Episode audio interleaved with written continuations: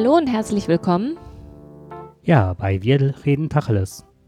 Ja, zum Tacheles Podcast mit Frau Dings und Herrn Bums. Feeling when you are so close.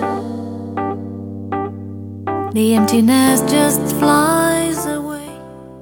You console all Ich will nur schauen, wie ich das wieder ausblenden kann. wenn das nicht klappt, dann rede ich ein bisschen lauter. ah, ich habe es geschafft. Ja, und so schnell. Ja, hallo und herzlich willkommen. Ja, heute ist eine besondere Folge, weil wir haben uns eine Zeit lang nicht gemeldet. Zwischendurch habe ich mal einen hochgeladen, einen Podcast, den wir noch gemacht hatten zum Thema Religion. Ja, genau. Ähm, ja, das ist eine etwas außerordentliche Sendung, weil wir auch äh, in Zukunft bis, ich schätze mal, Februar vielleicht sporadisch nochmal eine Sendung aufnehmen oder zwei oder drei, mal gucken, wie es klappt. Aber im Moment können wir nicht regelmäßig aufnehmen. Das hat damit zu tun, dass ich ein Ende Oktober einen ziemlich schweren Autounfall hatte und einfach momentan nicht nur krankgeschrieben bin, sondern auch ansonsten ziemlich lediert bin. Ja. ja Und da wollen wir heute mal vielleicht ein bisschen drüber reden.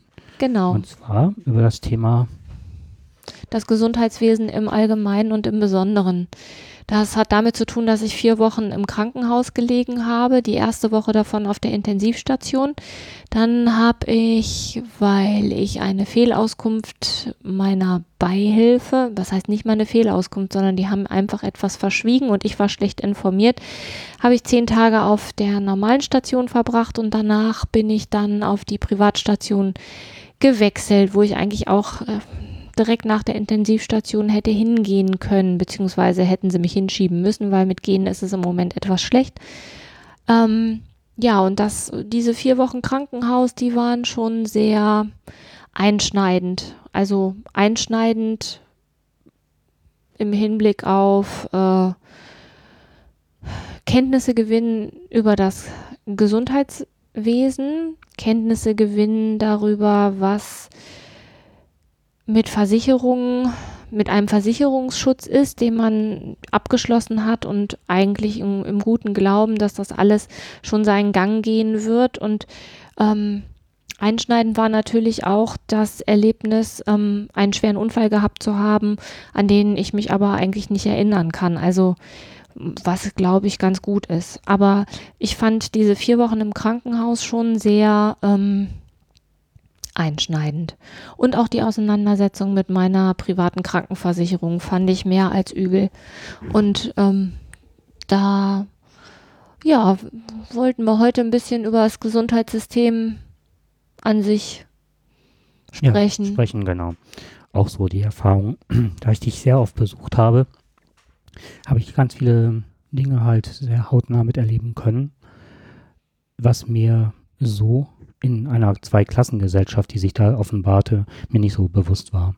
Nee, ich habe auch gedacht, also ähm, vielleicht fangen wir chronologisch an. Also die Versorgung auf der Intensivstation, die ich acht Tage habe genießen dürfen, war durchaus, also war der Hammer, wie gut man da betreut ist, wie man da einbezogen wird, wie fürsorglich die sind, wie, ähm, wie mitdenkend und auf jeden Fall auch darauf aus, dass man sich möglichst schnell wieder erholt. Also nicht nur körperlich mit Schmerzmitteln, sondern eben auch langfristig mit äh, psychologischer Betreuung und auch mit ähm, der Betreuung durch einen Physiotherapeuten. Jetzt konnte ich am Anfang nur im Bett liegen, aber trotzdem kam jeden Tag der Physiotherapeut und hat mit mir Atemübungen gemacht, weil meine Lunge halt auch ziemlich in Mitleidenschaft gezogen war.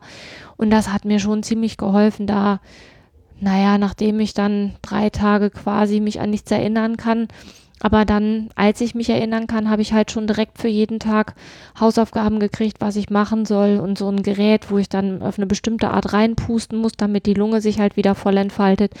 Und das haben die schon sehr gut betreut. Das kann ich nicht anders sagen. Also auf der Intensivstation habe ich mich schon sehr gut aufgehoben gefühlt. Das, was danach kam, die zehn Tage, da muss ich ganz ehrlich sagen, da war ich nach acht Tagen so bedient, dass ich gedacht habe, ich, äh, wenn ich, wenn ich nur ansatzweise mich irgendwie fortbewegen könnte, dann würde ich jetzt weglaufen. Also. Hm, Was ich noch zur Intensivstation, wenn ich dazwischen Grätsche äh, sagen kann, ist halt, ich hatte den gleichen Eindruck. Wir waren, nachdem du uns, äh, also der engste Freundeskreis von dir und die Erlaubnis gegeben hattest, dass wir Auskünfte bekommen können. Habe ich die Auskunft gegeben? Bitte? Ich habe die Auskunft Du hast gegeben. gesagt, als du das erste Mal wach wurdest und ne, Die haben mich gefragt, wem, wem, wen, wen ne, sie und dann informieren hast du sollen. halt eine äh, Liste von Leuten genannt, die sich informieren dürfen. Und danach bekamen wir halt ähm, alle Infos, die wir brauchten, um auch weitere Dinge ähm, voranzutreiben. Und was mich total ähm, überraschte, war, wie früh man dich aus dem Bett geholt hat und dich auf die Beine gestellt hat. Obwohl auf die Beine stellen wirklich in dem Moment ähm, das falsche Wort war. Also das war schon, dass ich dachte, das, das geht nicht mit rechten Dingen zum ersten Moment. Aber es scheint gang und gäbe zu sein, dass man das macht, wenn es irgendwie möglich ist. Und ich hatte mich auch noch beim Hausarzt informiert, beziehungsweise auch noch andere Quellen rangezogen, wo ich dann wusste, das ist tatsächlich so. Das fand ich also sehr erstaunlich, inwieweit man Leute schon nach so einem Unfall aus dem Bett holt, Mhm. damit sich das alles, also ähm, was weiß ich, Herz-Kreislauf-System, Lungen und so weiter, dass das alles wieder, ja, auf Vordermann kommt. Ja, das hat halt, ich glaube, das hat was damit zu tun, dass man ja, so, je länger man da irgendwie bettlägerig ist, ne, desto größer ist ja auch die ähm, Gefahr, dass man hier so eine, hier so eine Thrombose, ich muss ja jeden Abend auch mir eine Thrombosespritze geben, ne, weil ich ja noch nicht so mobil bin. Wobei im Vergleich zu noch von vier Wochen bin ich ja, Hammer, kann ich bist. ja Mhm. hier im Haus alleine rumlaufen, Treppen hoch und runter hüpfen auf dem einen Bein. Das andere Bein muss halt noch ein bisschen heilen. geschont werden. Ja. Mhm. Ja, das war halt, ich war auch ähm, sehr angetan, wie freundlich, wie zuvorkommend und ähm, wie auskunftsfreudig, also auch alles wieder und wieder erklärt, weil der Schock war zuerst mal so, dass ich zwar viele Dinge wahrgenommen, aber nicht verstanden habe in dem Moment, was alles passiert war oder ne, so im Ablauf. War im Ablauf schon, aber so, was so deine Gesundheit anbelangt. Ja, und ähm, wie gesagt, die waren toll auf dieser Station. Mhm, waren die auch. Mhm. So, und dann bin ich auf die, auf eine Station gekommen, ähm, also reguläres Krankenhaus, reguläre Station. Ich bin erst in ein Zimmer gekommen, das war ein Dreibettzimmer. Ähm, da war aber nur eine Frau drin. Und das war okay. Also das Zimmer war jetzt nicht besonders groß, aber war so, dass ich gedacht habe, ja, pff, das ist in Ordnung, ne? Und dann kam aber einen Tag später kam dann noch die, ähm, noch eine dritte Frau da rein und ich lag direkt in der Mitte. Dann war es schon ziemlich eng. Und ich war der Meinung, dass ich als Lehrerin ja eigentlich auf der Privatstation bin. Und dann hatte die Schwester das unten geklärt und sagte, ja, sie sind, ähm, sie haben da kein, also sie haben Selbstkosten, sie müssen jeden Tag 25 Euro selber zahlen. 15 Euro für, ja, jetzt lass mich lügen, 15 Euro entweder fürs Zweibettzimmer und 10 Euro Chefarzt oder umgekehrt. Na, auf jeden Fall insgesamt 25 Euro. Und zu dem Zeitpunkt war ja noch nicht klar, wie lange ich wirklich im Krankenhaus bleiben muss, ne? Ob das jetzt ein Monat ist oder zwei Monate.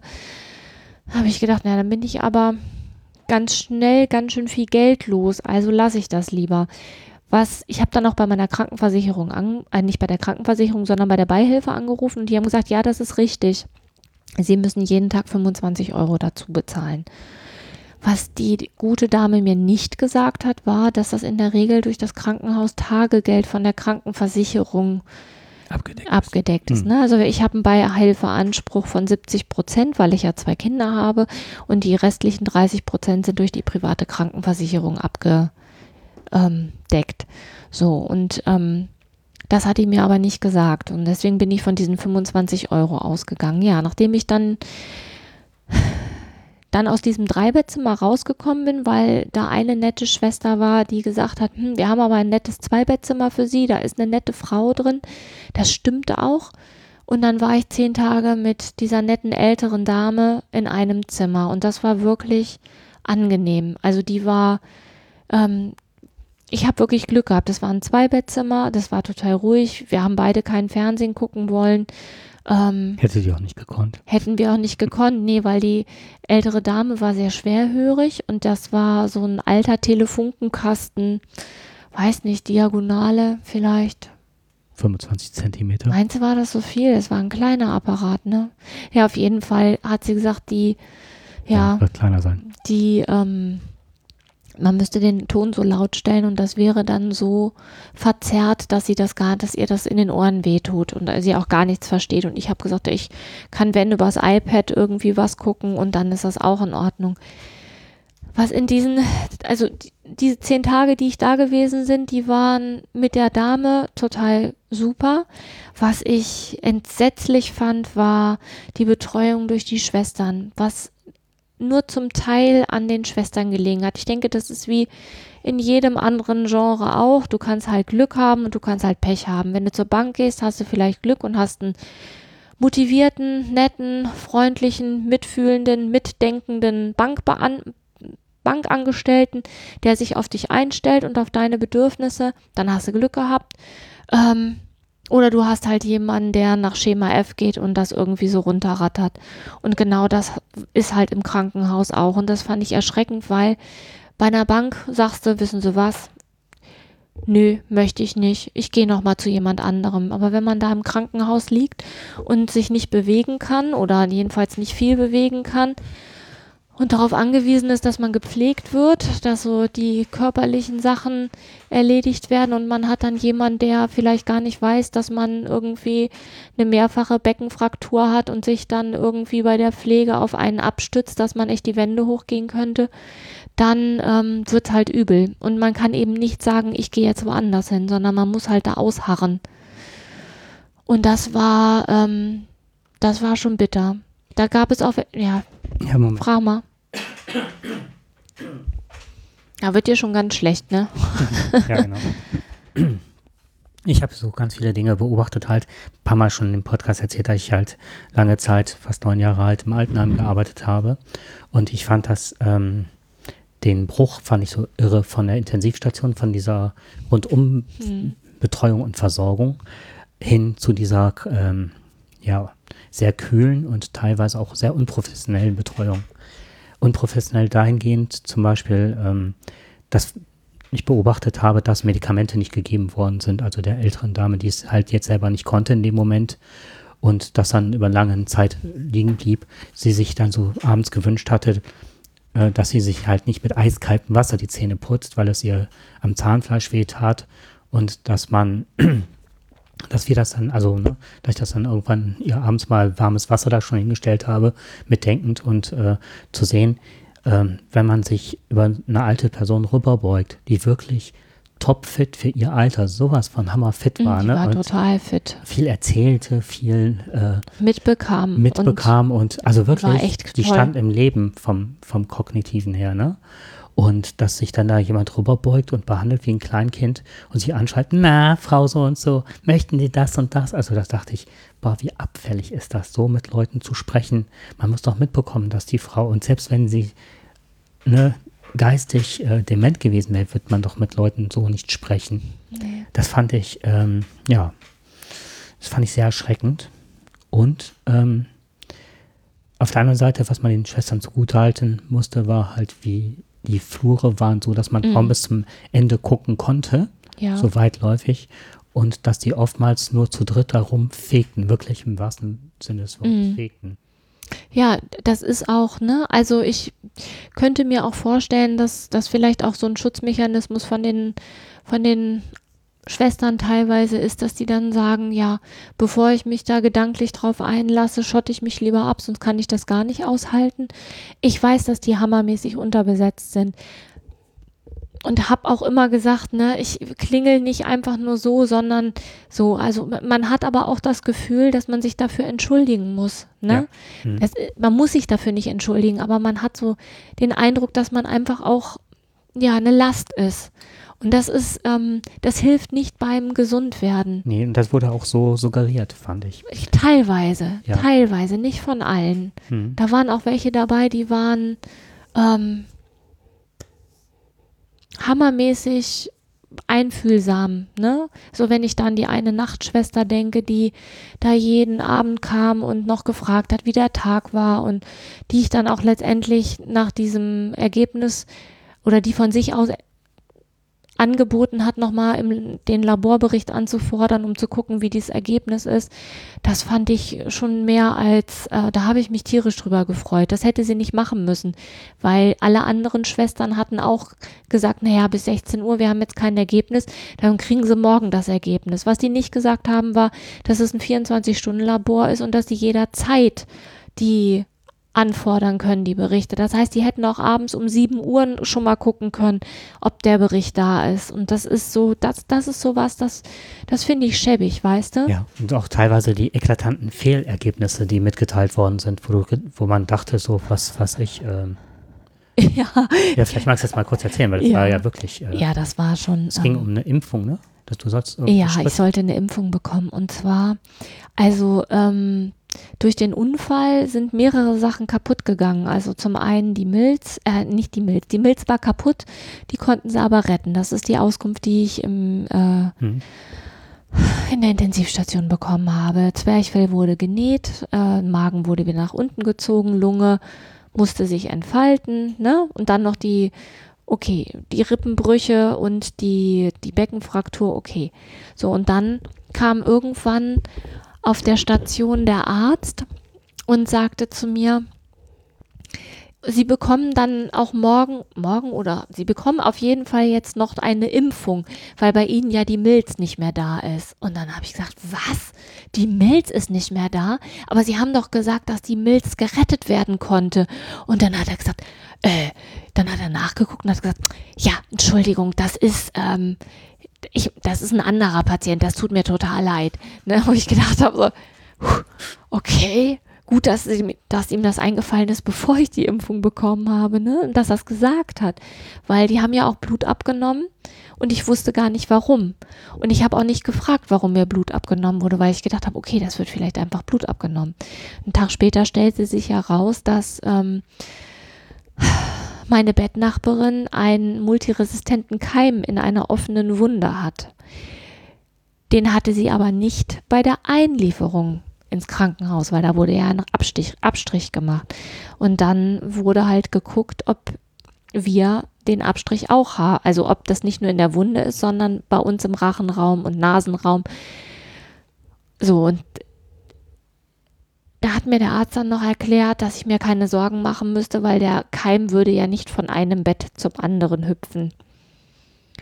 Ja, da habe ich mir nur gedacht, naja, aber wenn der nicht hüpfen kann, der Keim, ne, wovon ich jetzt auch mal ausgehe, weil so richtig hüpfen tun die ja nicht, die werden ja schon irgendwie verteilt, dann frage ich mich, wie die Frau an diesen Keim gekommen ist, den sie ja bei Einlieferung nicht gehabt hat.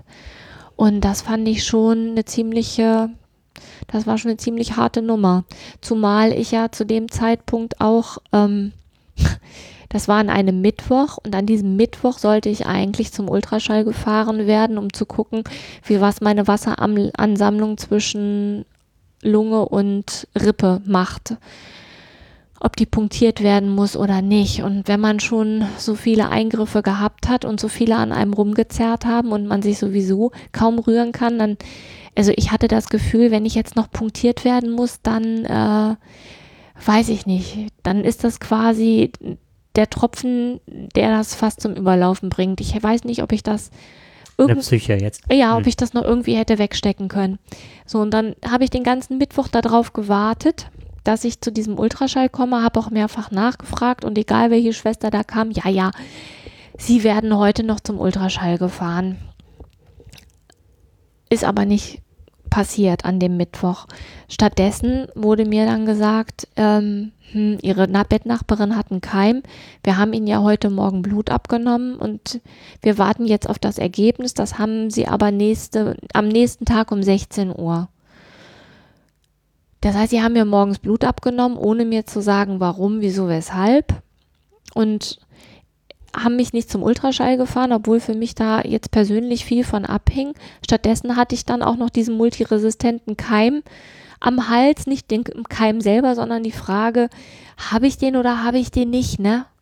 So, das Ganze zog sich dann bis zu dem Donnerstag. Donnerstag sollte ich auch zum Ultraschall gefahren werden, habe ich morgens nachgefragt. Dann waren wir ja im Quarantänezimmer, so lange, bis halt klar ist, ob wir den Keim haben oder nicht. Das heißt, ich durfte auch nicht mehr auf dem Flur, wobei ich ja zu dem Zeitpunkt gerade so weit war, dass ich ein paar Schritte mit diesem Gehbock hoppeln konnte auf dem rechten Bein, weil das linke Bein darf ich ja bis Anfang Januar nicht so richtig belasten. Ja, und dann ähm, wird man dann einfach da geparkt, ne? Also jeder, der in das Zimmer kam, sollte eigentlich Schutzkleidung tragen. Ja, und ehrlich gesagt, Kaffee ist dann auch ausgefallen, weil da kam auch keiner mehr rein. Da haben die keine Zeit für. Die haben keine, also glaube ich zumindest, die haben keine Zeit, sich die ganze Schutzkleidung anzuprommeln, um uns eine Tasse Kaffee zu bringen. So, und Besuch bekam man ja dann auch nicht mehr, weil ne, man jedem gesagt hat, hör mal, bevor du mich besuchst, überleg dir das gut, weil, ne, musst du dich einmal in Schutzkleidung prommeln. Ja, was ich in der Zeit gemacht habe, war, ich habe mich nochmal mit der Beihilfe und mit der Krankenversicherung telefonisch auseinandergesetzt und es stellte sich raus, dass das Krankenhaustagegeld das bezahlt. Daraufhin habe ich äh, Himmel und Hölle in Bewegung gesetzt und habe veranlasst, dass für mich auf der Privatstation ein Zimmer, äh, also ein Bett klar gemacht wird. So, und Donnerstag endete wie der Mittwoch auch, nämlich kein Ultraschall, kein Ergebnis. Das war dann plötzlich nicht mehr Donnerstag nachmittags um 16 Uhr, sondern ja, dann kriegen sie am Freitagmorgen das Ergebnis. Und die Nachtschwester war dann so nett, den Laborbericht anzufordern, so dass ich dann Donnerstag mit der Gewissheit einschlief, ich habe diesen blöden Keim nicht auch noch an der Backe. Ich habe nur das Ultraschall noch an der Backe. Am Freitag noch eine wichtige CT-Untersuchung, um zu gucken, ob das Becken sich verschoben hat. Hätte sich das Becken verschoben, hätte ich nochmal nach Bochum verlegt werden müssen, um nochmal eine neue OP über mich ergehen lassen zu müssen, so dass für mich von Mittwoch bis Freitag quasi Ende im Gelände war, also rein gefühlt. Und als dann klar war, ne, ich muss aus diesem Zimmer raus, weil meine Nachbarin hatte ja den Keim, wenn auch nur in der Wunde, dass für mich klar war, ich wechsle auf die private Station. Das war, also man ist gut beraten, wenn man sich vorher mal seine Versicherung anguckt und mal überlegt, wie bin ich versichert. Und ich habe jetzt beide Stationen genossen, sowohl Mhm. die private Station als auch die reguläre Station. Und das ist schon ein Unterschied wie Tag und Nacht, das muss man schon mal sagen. Und ich würde gerne nochmal, also aus meiner Sicht das nochmal kurz schildern. Also zum einen, Moment, ich muss ein bisschen näher an den Mund, das Mikro führen, so. Also das, was ich erschreckend fand, war halt, ähm, mir war klar, dass das was mit diesem Keim zu tun hatte, als ich, als du mir erzähltest, dass beide Blut abgenommen bekamen. Warum sollte man dir ansonsten Blut abnehmen, wenn es nicht um irgendwelche, ähm, wie nennt sich das, Werte, ähm, Ich habe halt gedacht, um irgendwas Mhm. zu kontrollieren, ne? Entzündungswerte, das war so, das, das war mir relativ klar, dass das was mit Entzündungswerten zu tun hatte. Und dann habe ich überlegt, wenn beide das bekommen und nicht nur du, Mhm. hatte ich schon gedacht, dass das sowas in der Art sein wird. Oder das war mir ziemlich klar, dass das in die Richtung ging. Zumal, jetzt kommt der Hammer, wir haben ja kein Krankenhaus, wir werden es auch nicht nennen, weil, ne, Ja. das ist, Ist unerheblich, weil das, ich denke, das ist auch in vielen Krankenhäusern, zumal ich jetzt von einem Kollegen die Rückmeldung hatte, dass das mit dem Keim in anderen Krankenhäusern ähnlich ähm, Ja, die Keime sind auch, eigentlich sind die Keime auch nicht das Problem. Das Problem, die hat, die werden von außen ja auch angeschleppt. Ja. Das Problem ist, dass die im Krankenhaus halt echt, im Krankenhaus sind die ein Problem, weil da so viele Menschen sind, die einfach, ja, wo so ein Keim nochmal quasi äh, das Töpfelchen auf dem i ist, ne? Mhm. Und gerade bei Leuten, die ähm, ähm, entweder schwer verletzt sind oder sowieso äh, körperlich äh, Ja. sehr ähm, Oder vom Immunsystem her geschwächt, ne? sind. offene ja. Wunden haben und und und, da mach, da ist es halt richtig, da ist das Oder wirklich ein Problem. wird, wirklich bei der OP dann ein, wenn richtig steril gearbeitet wird. Oh krass, ja. Und äh, was ähm, mich unheimlich belastet hatte in der Zeit, war halt, ähm, du hattest ein, nebenan lag jemand, der den Keim hatte. Du meinst jetzt in dem Ein Zimmer, Zimmer danach? weiter. Ja, das war der Mhm. Mann, der immer geschrien hat.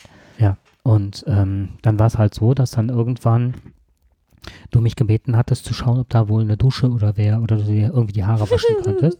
Ja. Und dann bin ich wirklich, ähm, habe ich dich gefragt, als ich dann ins Badezimmer reinging, ist das der erste Raum oder ist der zweite oder so. Und dann merkte ich so, das war wie so ein Labyrinth von Tür zu Tür zu Tür. Mhm. Und, und ich hatte schon vorher den Zettel von außen an der anderen Tür wahrgenommen, wusste aber nicht, was das zu bedeuten hatte. Man sollte sich halt bei der Schwester halt melden. Mhm. Und dann war auch irgendwie ein Zettel, bitte Türe wieder verschließen. Mhm. Und dachte ich, ah, da ist jetzt die Dusche. War wirklich Mhm. ne, äh, voller Tatendrang, dir eine Dusche halt da zu suchen. Öffne die Türe und stehe bei dem Mann im Zimmer, der Mhm. diesen Keim hat. Was du zu dem Zeitpunkt Was, nicht wusstest. was ich zu dem Zeitpunkt nicht wusste. So, und ähm, dann habe ich mich über Tage gefragt, ob ich mir da die, weil die Hände desinfiziert hatte, weil ich hatte mir wirklich von Anfang an unten am Eingang, ne, mhm. in der Empfangslobby des Krankenhauses, auf dem Flur und dann beim Eintritt in dein Zimmer habe ich mir jedes Mal ähm, die Hände desinfiziert. Und das hatte ich schon auch auf der Intensivstation gemacht, ne, weil ich wollte nichts mit reinbringen oder ne, Mhm. dass es dir dadurch noch schlechter ginge. So, und auf jeden Fall stehe ich dann plötzlich bei diesem Typen im Zimmer, der irgendwie im Bett weit, das Bett war weit weg, ne? Mhm. Und dann habe ich mich die ganze Zeit gefragt, hatte ich mir danach nochmal die Hände desinfiziert, ja oder nein? Und ich war mir ziemlich sicher, dass ich es eigentlich getan hatte. Ja, du warst auch nicht derjenige, der es verteilt hat. So, aber diese Unsicherheit mit Ja. diesem Spruch des Arztes, er springt nicht von Bett zu Bett. So, dann stehen wir zu zweit, hatten nicht besucht, ein Kollege und ich, und stehen dann am Bett, beziehungsweise ein Kollege ist jetzt falsch gesagt, so ein ganz, ganz dicker Freund. Ja. Ne? Wir stehen am Bett, sind total vermummt, der Arzt steht dabei, gibt ganz spärliche Auskunft, den hätte ich wirklich vierteilen können, was der an Infos gegeben hat. Und auch, also nicht nur falsche Infos, sondern auch, ähm, was weiß ich, der hat dir ja noch versprochen oder gesagt, dass wenn du nicht zum äh, runtergefahren wirst, dass da die Gerätschaft nach, nach Ja, oben ja, genau. und desinfiziert werden würde und alles wäre gut und das würde dann auf dem Mhm, Zimmer genau. passieren. Dass das alles nur Aufschiebetaktik, das war irgendwo schon klar, ne? Das war, also ich war richtig sauer und ich habe den auch drei, vier Mal auch draußen auf dem Flur angepumpt. Also als der das gesagt hat, dass ich, dass das stattfinden würde, in dem Moment habe ich gedacht, das wird nicht stattfinden. Gefühlt war klar, ich werde diese Untersuchung nicht bekommen. Mhm. Und an dem Freitag hat der, ähm, habe ich ja dann, ähm, habe ich ja morgens dann gefragt, ne? Wie gesagt, sie haben gesagt, ich krieg die Ultraschalluntersuchung und es ist jetzt Mittwoch nicht passiert und Donnerstag nicht passiert. So, und klar, für die ist das nur eine läppische Ultraschalluntersuchung. Für mich war das aber in dem Moment, ich hatte einfach Sorge, drei schlechte Nachrichten Mhm. in, an, in einem zu bekommen, weißt du? Ja, sie haben diesen multiresistenten Keim, tut uns leid, haben sie Pech gehabt. Ja, und wir müssen sie leider jetzt auch noch punktieren, ne? Mhm. Ähm, da wird dann eine Nadel äh, zwischen den Rippen und dann saugen wir die Flüssigkeit ab mit Ultraschall. Ist ja nicht so schlimm. Nee, wahrscheinlich nicht. Ich habe schon Schlimmeres erlebt. Ja, und dann müssen wir ihnen noch mitteilen, dass leider das CT sagt, dass die, ähm, dass wir sie doch nochmal verlegen müssen, ne? Weil sie, das Becken hat sich leider verschoben.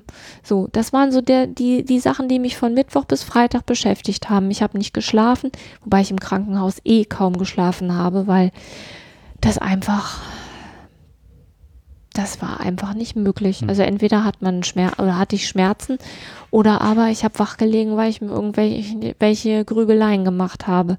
Ja, und dann habe ich den am Freitag drauf, habe ich ihn dann drauf angesprochen und habe halt gesagt, naja, sie hatten das ja gesagt.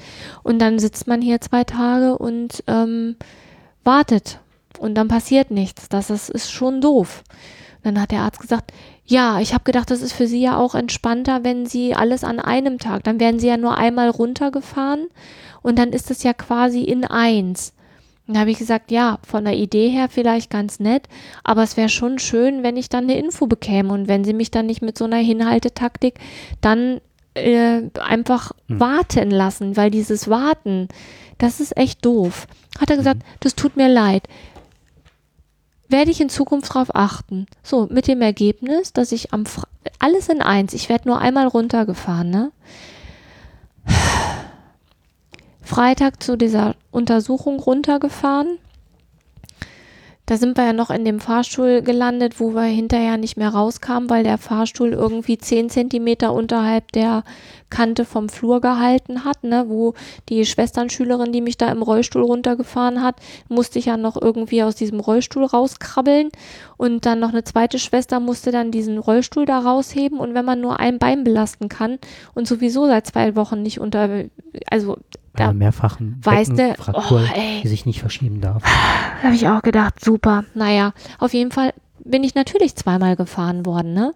So viel zum Thema ein Abwasch, ne? Und beim ersten Mal fahren bin ich ja noch in diesem Fahrstuhl hängen geblieben, wo ich echt gedacht habe, ey, das ist jetzt nicht deren Ernst. Bei diesem multiresistenten Keim war ich halt auch noch bei meinem Hausarzt und habe dann äh, ihn gefragt, weil zum, weil ich gerne doch wissen wollte, wie der übertragen wird, weil ähm, jeder, der mir eine Auskunft gab, war immer nach dem Motto, ja, ja, machen Sie sich mal keine Sorgen, Sie betrifft das ja nicht. Mm, genau. So, und dann, so weit war ich schon belesen, dass ich wusste, dass mich das nicht betrifft, weil, ne, also von meinen Mhm. Gesundheitswerten werde ich da jetzt wohl nicht mit ähm, irgendeinem Problem haben. Aber wenn Nein. ich den jetzt gehabt hätte, Mhm. hätte ich ihn auch wieder übertragen können. Also auch äh, selber, ähm, ja, derjenige zu sein, der dich infiziert oder vielleicht auch noch andere. Das war ja noch, von der Vorstellung war das ja total doof. Zumal, wenn die mit diesem Keim oder so dich dann noch punktiert hätten oder Das habe ich mir auch gedacht.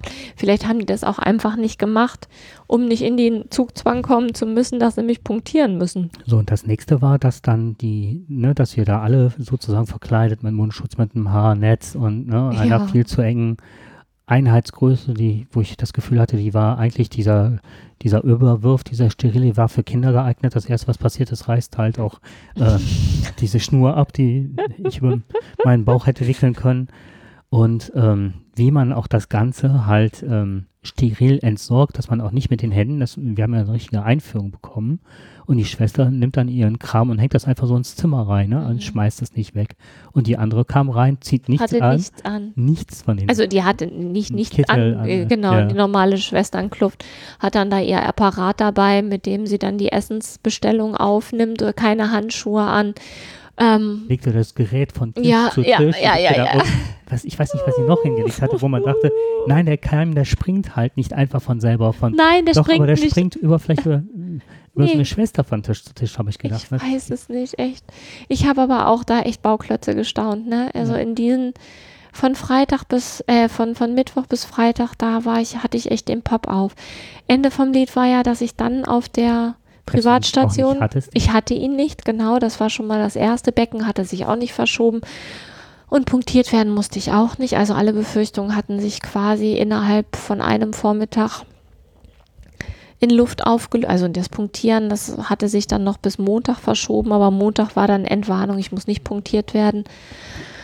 Ja, und dann bin ich da auf der Privatstation gelandet und hatte dann wirklich, ähm, hatte dann wirklich, ähm, konnte dann ein bisschen runterfahren. Mhm. Ja, und dann auf der Privatstation lief alles ganz anders. Also ich weiß nicht, ob die besser besetzt sind, dass die sich einfach mehr Zeit nehmen können. Also die hat, da hat jede Schwester ein persönliches Wort äh, gehabt. Ich habe irgendwann mal im Badezimmer aus Versehen geklingelt, weil ich mich beim Abstützen an der Wand habe ich die Klingel gedrückt. Dann habe ich gesagt, es tut mir total leid, dass ich geklingelt habe. Und dann hat die gelacht und hat gesagt, ach, das ist doch nicht so schlimm. Dann klingeln sie eben nochmal. Das ist überhaupt kein Ding. Also das war so vom Gefühl her ganz, ganz anders. Und was auch ein großer Unterschied war, wir hatten nicht nur eine Toilette auf dem Zimmer für uns alleine. Also ich war da auch mit einer älteren Dame in einem Zimmer. Ähm, wir mussten uns die Toilette nicht mit dem Nebenzimmer teilen. Das fand ich ganz schön weil man ja dann auch nicht weiß, wer benutzt meine Handtücher, ne? Wenn die dann da neben dem Waschbecken hängen, denkt dann jemand, das ist ein Händehandtuch und morgens wasche ich mir damit das Gesicht und dann habe ich den Keim vielleicht von irgendwem gekriegt. Das war ganz nett. Und, ähm, und da gab es halt auch eine Dusche, in der man halt duschen konnte. Weil die Dusche, die auf der anderen Station war, da gab es eine Dusche im Gang. Aber das war tatsächlich so eine Duschkabine und eine Sitzbadewanne in beides kam ich ja überhaupt nicht rein. Also nichts mit einem Rollstuhl unter die. Barrierefrei war Nein, war es überhaupt Das nicht. im Krankenhaus, das fand ich sehr erstaunlich. Ja, ich habe halt eine liebe Freundin gehabt, die mich dann geduscht hat. Die hat mich dann mit dem Wagen bis ganz an diese Duschkabine rangefahren. Die hatte quasi ihre Badeshorts dabei und Flipflops. Und sie hat dann in der Dusche gestanden und hat mich vor der Dusche quasi geduscht. Ne? Hm. Und das war dann in dem privaten Zimmer, war das anders. Da gab es halt eine ebenerdige Dusche. Da konnte ich mit diesem Rollstuhl da reinfahren und mich dann da duschen. Was sehr äh, offensichtlich war, war, die Privatstation war genauso gut besetzt wie die Intensivstation. Du hast immer auch im Foyer oder an so einer Theke hat jemand gesessen. Es waren auch mal mehrere gleichzeitig da, Mhm. die auch mal Pause gemacht haben. Das hast du nämlich bei dem anderen nicht gesehen, dass die irgendwann mal wirklich da gesessen haben. Und ich war ja zu unterschiedlichsten Zeiten. Wenn jemand saß, dann äh, machte der irgendwelche Dokumentation in Windeseile. Aber nie so, dass man so das Gefühl hätte, da wäre irgendwann mal ein bisschen Entspannung oder eine gewisse Ruhe. Das war immer Hektik, es war immer, auch mal, man hat das Gefühl immer, es ist alles zu viel. Wenn ich mal für dich nach einer Wasser, Flasche Wasser gefragt habe, ich bin ja dann schon aus dem Zimmer raus, bin zu denen hingegangen und habe dann um Wasser gefragt. Dann stand da eine Kiste und sagt, ich kann mir das auch rausnehmen. Ja, ja, machen Sie mal. Selbst das, diese Frage war schon zu viel gestellt. Mhm. Und ähm, mir geht es gar nicht so sehr immer um das Thema privat oder nicht. Ich finde viele Sachen, die man als Privater mittlerweile hat, was man zahlt und welche Leistung man zurückbekommt, das steht auch nicht mehr in einem, in einem Einklang. Also ich habe mich damals auch sehr wohl gefühlt als Kassenpatient, war ich ja jahrelang, hinzugehen, so ein Kärtchen abzugeben und eine Leistung zu empfangen und mich um nichts mehr kümmern zu müssen. Mhm. Wir haben äh, einen Selbstbehalt, der nicht wenig ist. Mhm. Ne, du musst immer die Sachen schon vorstrecken und musst immer mit dem Geld jonglieren. Du musst gucken, dass du die Sachen alle beieinander hast, Mhm. dann irgendwann abschicken und du hast eigentlich nur Stalb. Und am Schluss stellt sich dann raus, wie viel Leistung du gar nicht in Anspruch nehmen kannst, Habe von ich, denen du. hab ich jetzt, ne? Also das, was, was jetzt in der, auf der Privatstation im Krankenhaus halt alles gut war, das hört quasi mit der Entlassung auf. Also, ähm, was die private Krankenversicherung jetzt alles nicht zahlt, was die Beihilfe zahlt, das finde ich auch eher erschreckend. Also ich habe ähm, jetzt zweimal mit der Landeskrankenhilfe telefoniert, weil die irgendwelche Kosten nicht übernehmen werden. Das ist einfach so, übernehmen die nicht. Der, ähm, also der eine hat einfach aufgelegt, ne? Der eine Sachbearbeiter. Und ich bin weder ausfallend noch laut geworden. Also er hat mir dann auch empfohlen, dass ich mich ja beim Vorstand beschweren könnte, wo ich dann gesagt habe, wissen Sie, ich habe so wenig Energie und die bis das bisschen Energie, das ich habe, das möchte ich gerne dafür nutzen, dass ich gesund werde und nicht an einen nichtsbringenden Brief äh, an den Vorstand, der wahrscheinlich sowieso nicht gelesen wird und ausgeht wie's Hornberger Schießen. Da brauche ich meine Energie, brauche ich gerade anderweitig. Aber ähm, dann hat er irgendwann einfach aufgelegt ich dann gesagt habe, ich habe jetzt nicht nur einen massiven körperlichen Schaden, der glücklicherweise ja, wenn alles so sich so entwickelt, wie die Ärzte sich das vorstellen, ja irgendwann behoben sein wird, sondern ich habe auch noch einen finanziellen Schaden, weil ich auf vielen Kosten sitzen bleibe. Sprich, ich muss ja in so einem, ach ist auch egal, also viele Kosten, die nicht direkt zu der Behandlung dazugehören, die aber für mich gerade wichtig sind, dass ich wieder gesund werde. Ähm, zum Beispiel die Kosten für die Haushaltshilfe, weil ich ja im Moment mit den Krücken und auf einem Bein hüpft hier zu Hause nicht wirklich irgendwas leisten kann. Und das wird ja auch noch eine Weile so bleiben, weil das Becken eben insgesamt drei Monate braucht, bis es ausgeheilt ist. Das und ist das übernehmen die nicht. Das ist auch so eine Sache, die ich habe mir nicht vorstellen können, dass jemand, der wirklich nur auf einem Bein sich fortbewegen kann und wirklich auch nur ganz kurze Strecken, ähm, jetzt hast du im ersten Stock noch deine Dusche und dass dann trainiert wird, äh, Treppen zu laufen, wo, äh, hoch zu hüpfen, Mhm. wo ich dann denke, das ist ja mehr als gefährlich. Ja, also ich sollte mich jetzt nicht nochmal irgendwie lang machen, Genau, weil dann das habe ich ein Problem. Richtig, genau das. Und dann die Haushaltshilfe und auch teilweise, was man empfohlen bekommt als Hilfen. Das kommt ja auch noch dazu. Ja, Ähm, ich ja, habe in jetzt quasi zwei Extreme hintereinander genießen dürfen. Eine super toll und die andere, naja, ist egal. Aber das sind auch nur, ne? Insgesamt kriege ich die ja auch nicht ewig gewährt. Also das ist, ähm, jetzt noch eine Woche und dann ist Feierabend. Mhm. Also zwei Wochen Haushaltshilfe und dann, wo ich auch von 30 Prozent wahrscheinlich selber zahlen muss. Das heißt, wenn das Sozialsystem nicht stimmt, wärst du jetzt ganz schön gekniffen. Sagen wir es mal so, wenn ich gesetzlich versichert wäre, dann äh, würden die Kosten komplett übernommen werden. Ich habe vom Arzt fünf Stunden also verordnet bekommen, fünf Stunden Haushaltshilfe pro Tag. Ähm, von diesen fünf Stunden wird aber nur von der Beihilfe, ähm, also das, was die Beihilfe zahlt pro Tag, reicht für 2,25 Stunden. Mhm. So. Und ähm, ich befürchte, dass von diesen 2,25 Stunden die Kosten, die die verursachen werden, die Beihilfe zu 70 Prozent- Prozent zahlen wird. Und der Rest wird, werde ich alleine bezahlen. Das heißt, man ist halt auch gut beraten oder je nachdem, wie viel Geld man zur Verfügung hat, ähm, das möglichst gering zu halten. Jetzt habe ich halt hier zu Hause seit einer Woche mal gucken können, was geht und was nicht geht und was wirklich dringend notwendig ist und bastel mir halt gerade Plan B zusammen. Was ist, wenn die Haushaltshilfe nicht mehr kommt? Aber das wird nicht ohne Hilfe gehen. Also ich brauche hier tatsächlich jemanden, der wenigstens einmal in der Woche durchputzt, weil putzen da, das geht alles nicht. Und ich merke halt auch, wenn ich halt den Vormittag hier unterwegs bin, und wir reden hier von so banalen Sachen wie Tisch decken, Tisch abdecken, Spülmaschine einräumen, Spülmaschine ausräumen, dann bin ich äh, fertig. Mehr schaffe ich körperlich im Moment nicht. Das auf einem Bein stehen, mehr oder minder. Ja, Mhm. auf, auf einem Bein stehen mit einem kaputten Becken und auf beiden Seiten ne, Serien, vielleicht das Rippen, nicht- Rippenfraktur. Also, pff, Was du nicht hättest gemusst, wenn es fünf Stunden gewesen wären. nee, Mhm. nee, natürlich nicht. Und dabei sind jetzt noch nicht bei den zwei Stunden, also du sagtest jetzt putzen, ähm, Einkäufe, Ja, kochen, zum Arzt fahren, was da auch noch eigentlich äh, mit veranschlagt war. mhm. das kann Das ich mir alles abschminken. das Das, habe ich alles ja privat abgeben müssen. Ne? Also für mich wird eingekauft. Ähm, für mich wird zum größten Teil gekocht, so dass die auch nicht mal mehr kochen muss.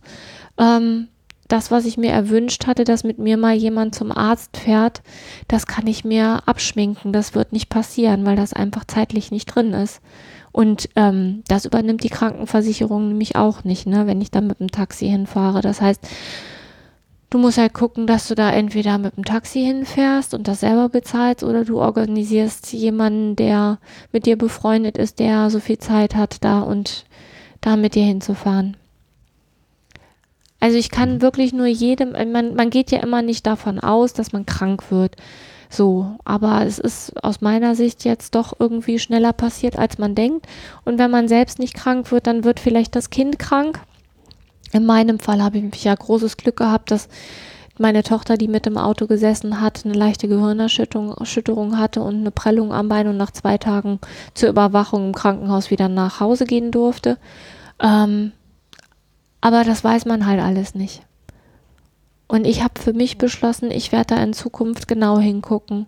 Und ich werde auch für mich, wenn jetzt das alles durch ist, werde ich für mich ver, ähm, versuchen zu organisieren. Da muss ich mal gucken, wie es vom Kosten-Nutzen-Faktor ist. Ich möchte ein Einzelzimmer haben. Ich möchte nicht nochmal mit jemandem zusammen auf einem Zimmer sein. Nicht, weil, weil das so, ähm, ich hatte ja beide Male Glück. Also die eine Frau auf der normalen Station, die war ja, die war also wirklich super lieber Super. nett. Trotzdem ist es so, dass du nie alleine bist. Hm. Du bist 24 Stunden mit jemandem zusammen, den du nicht kennst. Und das ist einfach nochmal eine ganz andere Hausnummer. Ja. Ja. Ja, und wenn derjenige sich nie die Hände wäscht, wenn er auf der Toilette war, ne? Oh, ja. ekelhaft, oder? Ja. Und sowas auch zu ertragen dann, ne? Ja. Hm. Naja, Ja, und die Eigenheiten, Eigenheiten, die halt jeder so hat, ne? Hm. Mit einer Person, die man nicht kennt. was ich ganz übel fand, war halt, Du, ne? Ja, also echt übel war, was du alles hast bedenken müssen und beihalten müssen und die Lautstärke. Alleine so diese Sache, dass du da liegst, überlegst, wie du aus dem Zimmer kommst.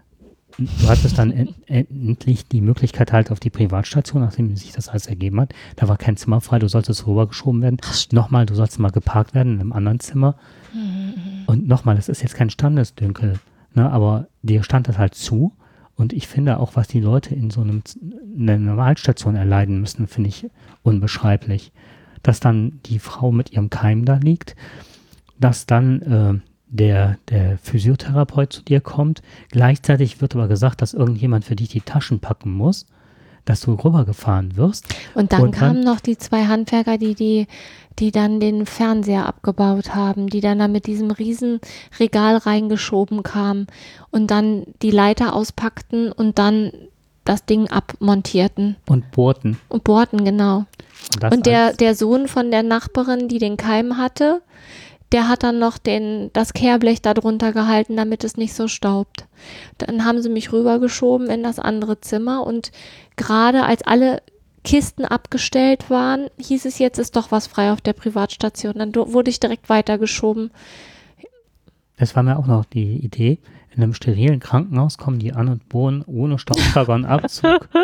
Und wirklich ein Zimmer, wo man Oh. alleine schon, ne, du hast ja einen Gehbock, da stehen Ja, eine Toilettenspüler, da war eh schon alles ne? voll, ne? Abfallsäcke, also so, so Ja. dieses, ne, haben die noch mitgebracht. Und das hat ja noch nicht mal gereicht, dass zwei Leute an den Betten aneinander vorbeikamen, die nicht, also die nur zu Mhm. Besuch waren. Aber jetzt nochmal, um das Ganze abzuschließen. Wenn man ins Krankenhaus kommt, dann ist man auf jeden Fall gut beraten, wenn man sich irgendwann mal erklären lässt, wie der Krankheitsverlauf ist und wann Fäden gezogen werden und so, weil ich für mich festgestellt habe, ist es gut, wenn man das Ganze im Blick hat. Weil irgendwann auf der Intensivstation wurde mir gesagt, dass die Fäden und dass die Klammern ähm, zwischen 10 und 12 Tagen entfernt werden. Dann habe ich am 10. Tag dann- gesagt, müssten bei mir nicht auch mal die Fäden entfernt werden? Ja, ja, müssten, müssten. Ja, dann am 11. Tag immer noch nicht und am 12. Tag habe ich dann nochmal nachgefragt. Dann kam irgendwann eine Schwester und dann war der eine Faden schon eingewachsen und dann musste der mit viel, ach, ist auch egal, auf jeden Fall haben sie ihn halt noch gerade so rausgekriegt. Da musste ein Arzt kommen, der war aber eigentlich schon weg. Dann kam der nochmal rein mit seinen mit seinen Alltagsklamotten, weil der eigentlich schon auf dem Weg nach Hause war. Dann hat eine Schwester ihr Handy mit der La Taschenlampe angemacht, weil er mehr Licht brauchte. Ja, also es ist gut, wenn man weiß, wann was dran ist. Und wenn man dann auch nochmal sagt, ich sollte aber einen Ultraschall bekommen heute. Vielleicht schreibt man sich das dann einfach alles auf, dann wird es ein bisschen einfacher. So, und damit wollen wir es auch jetzt bewenden lassen. Also, oder wolltest du noch irgendwas nee, sagen? das war's. Ich denke, das war sehr ausführlich und Ja, so und das ist der Grund, weswegen wir, bis ich wieder vollständig hergestellt bin, sporadisch podcasten werden. aber es bringt auch wieder ein bisschen Normalität. Ne? Ja, genau. Hm. Ja, bloß jetzt, ne, themamäßig war jetzt gerade Krankenhaus, Versicherung und das war, stand jetzt einfach gerade an. Und deswegen dieser Podcast, der ein bisschen aus der Reihe schlägt. Ja. Dann wünschen wir euch trotzdem viel Spaß beim Hören. Ja, und bis zum nächsten Mal. Tschüss. Tschüss.